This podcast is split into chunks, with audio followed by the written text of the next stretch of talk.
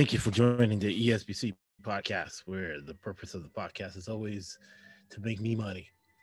We're not like you know hypocrite like these politicians and athletes that uh, say they're doing it for the people. They're doing it for for themselves. But at the then I'm making money and collaborating and getting information from you guys. I'm giving you information. I'm giving you insight you can't get anywhere else. We do not work for the casino like other betting advice out there. We work for you. We work with each other. As we're getting a lot of good information from everyone. Now, you make more money analyzing games you got wrong versus the games you got right. And this is a great process, it's a great business process. I have an MBA, uh, I have a successful business, securities licenses, and you always have to check your thinking. You got to check for cognitive distortions. Make sure you don't have any unconscious biases, right? Because uh, right now we're at 62%, 52.5% is break even. And consistently uh, hitting that margin makes compound interest. And uh, we've been able, like, for example, my wife has uh, not bought gasoline since 2011 that hasn't been from betting money. And we've gone on vacations using our system. Uh, and I appreciate everybody uh, growing the podcast, letting your friends and neighbors. Uh, all of our ratings are five star ratings.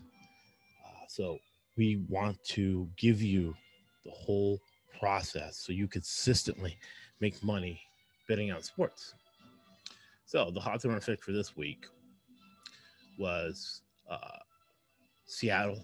I had Seattle minus three under 56. And uh, when you're betting, you have to differentiate between uh, having the wrong process and just bad luck, right? Uh, it was a very tumultuous week. Uh, it was the election, crazy stuff happening with clients. So there's only so much research you can do, and that's the second rule of betting: is always do your research. And I really needed to research that Seattle, think it through a little bit more. Even though we did good, right? Uh, we finished the week uh, 12 and 9, 57% profit, 52.5% is break even.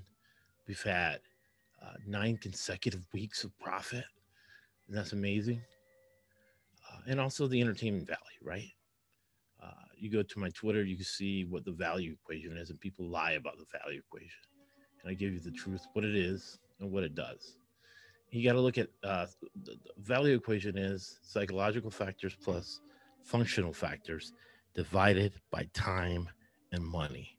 So 57% versus 52% that margin I made money and I had fun watching the games.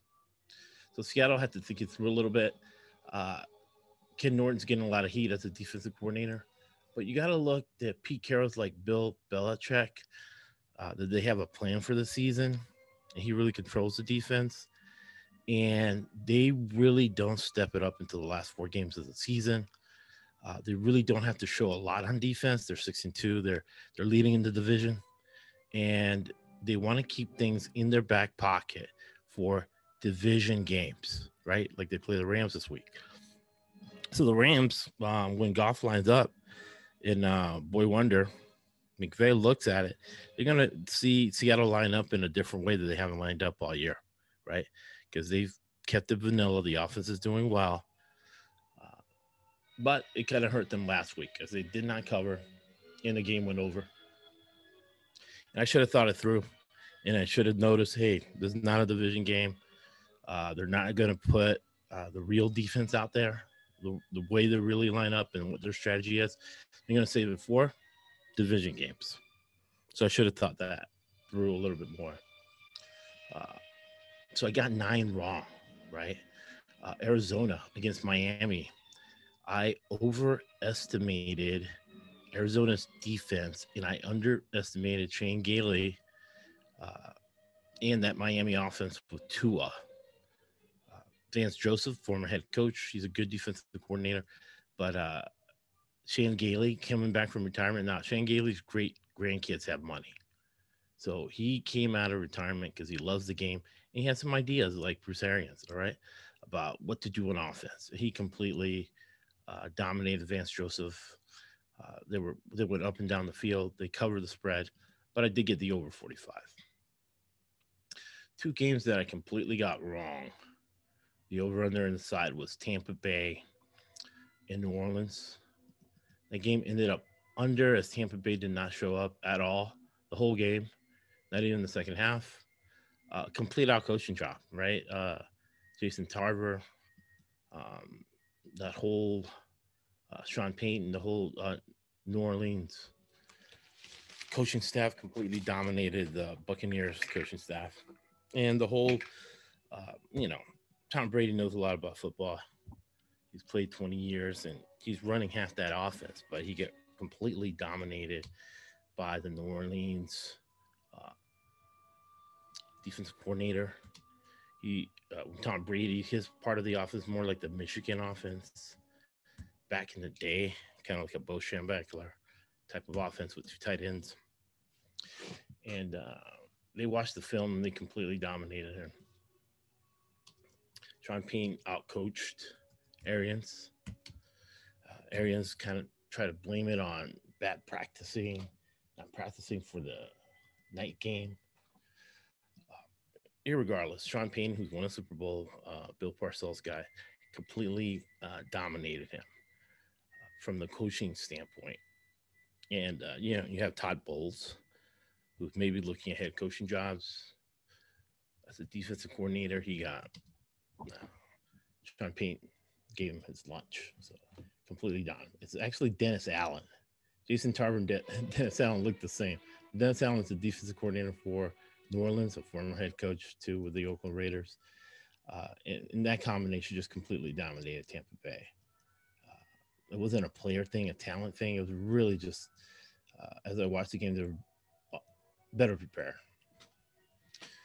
Another game I got completely wrong was New England minus three, under 45.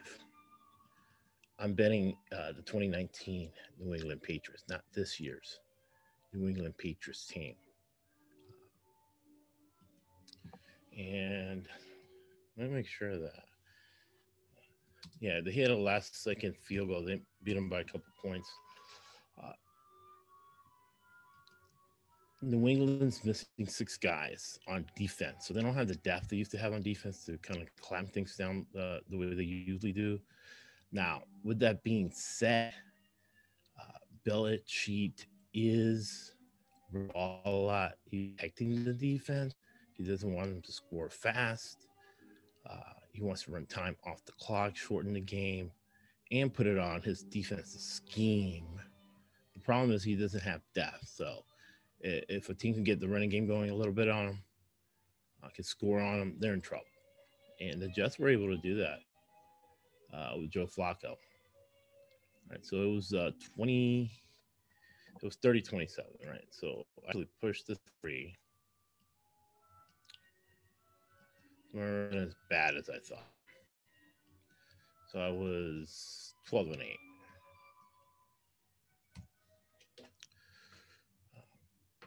But the over under I should have had I should have known it was going to go over because um, we're getting into week 10 in New England Lots depth on defense and it's not the same old New England team.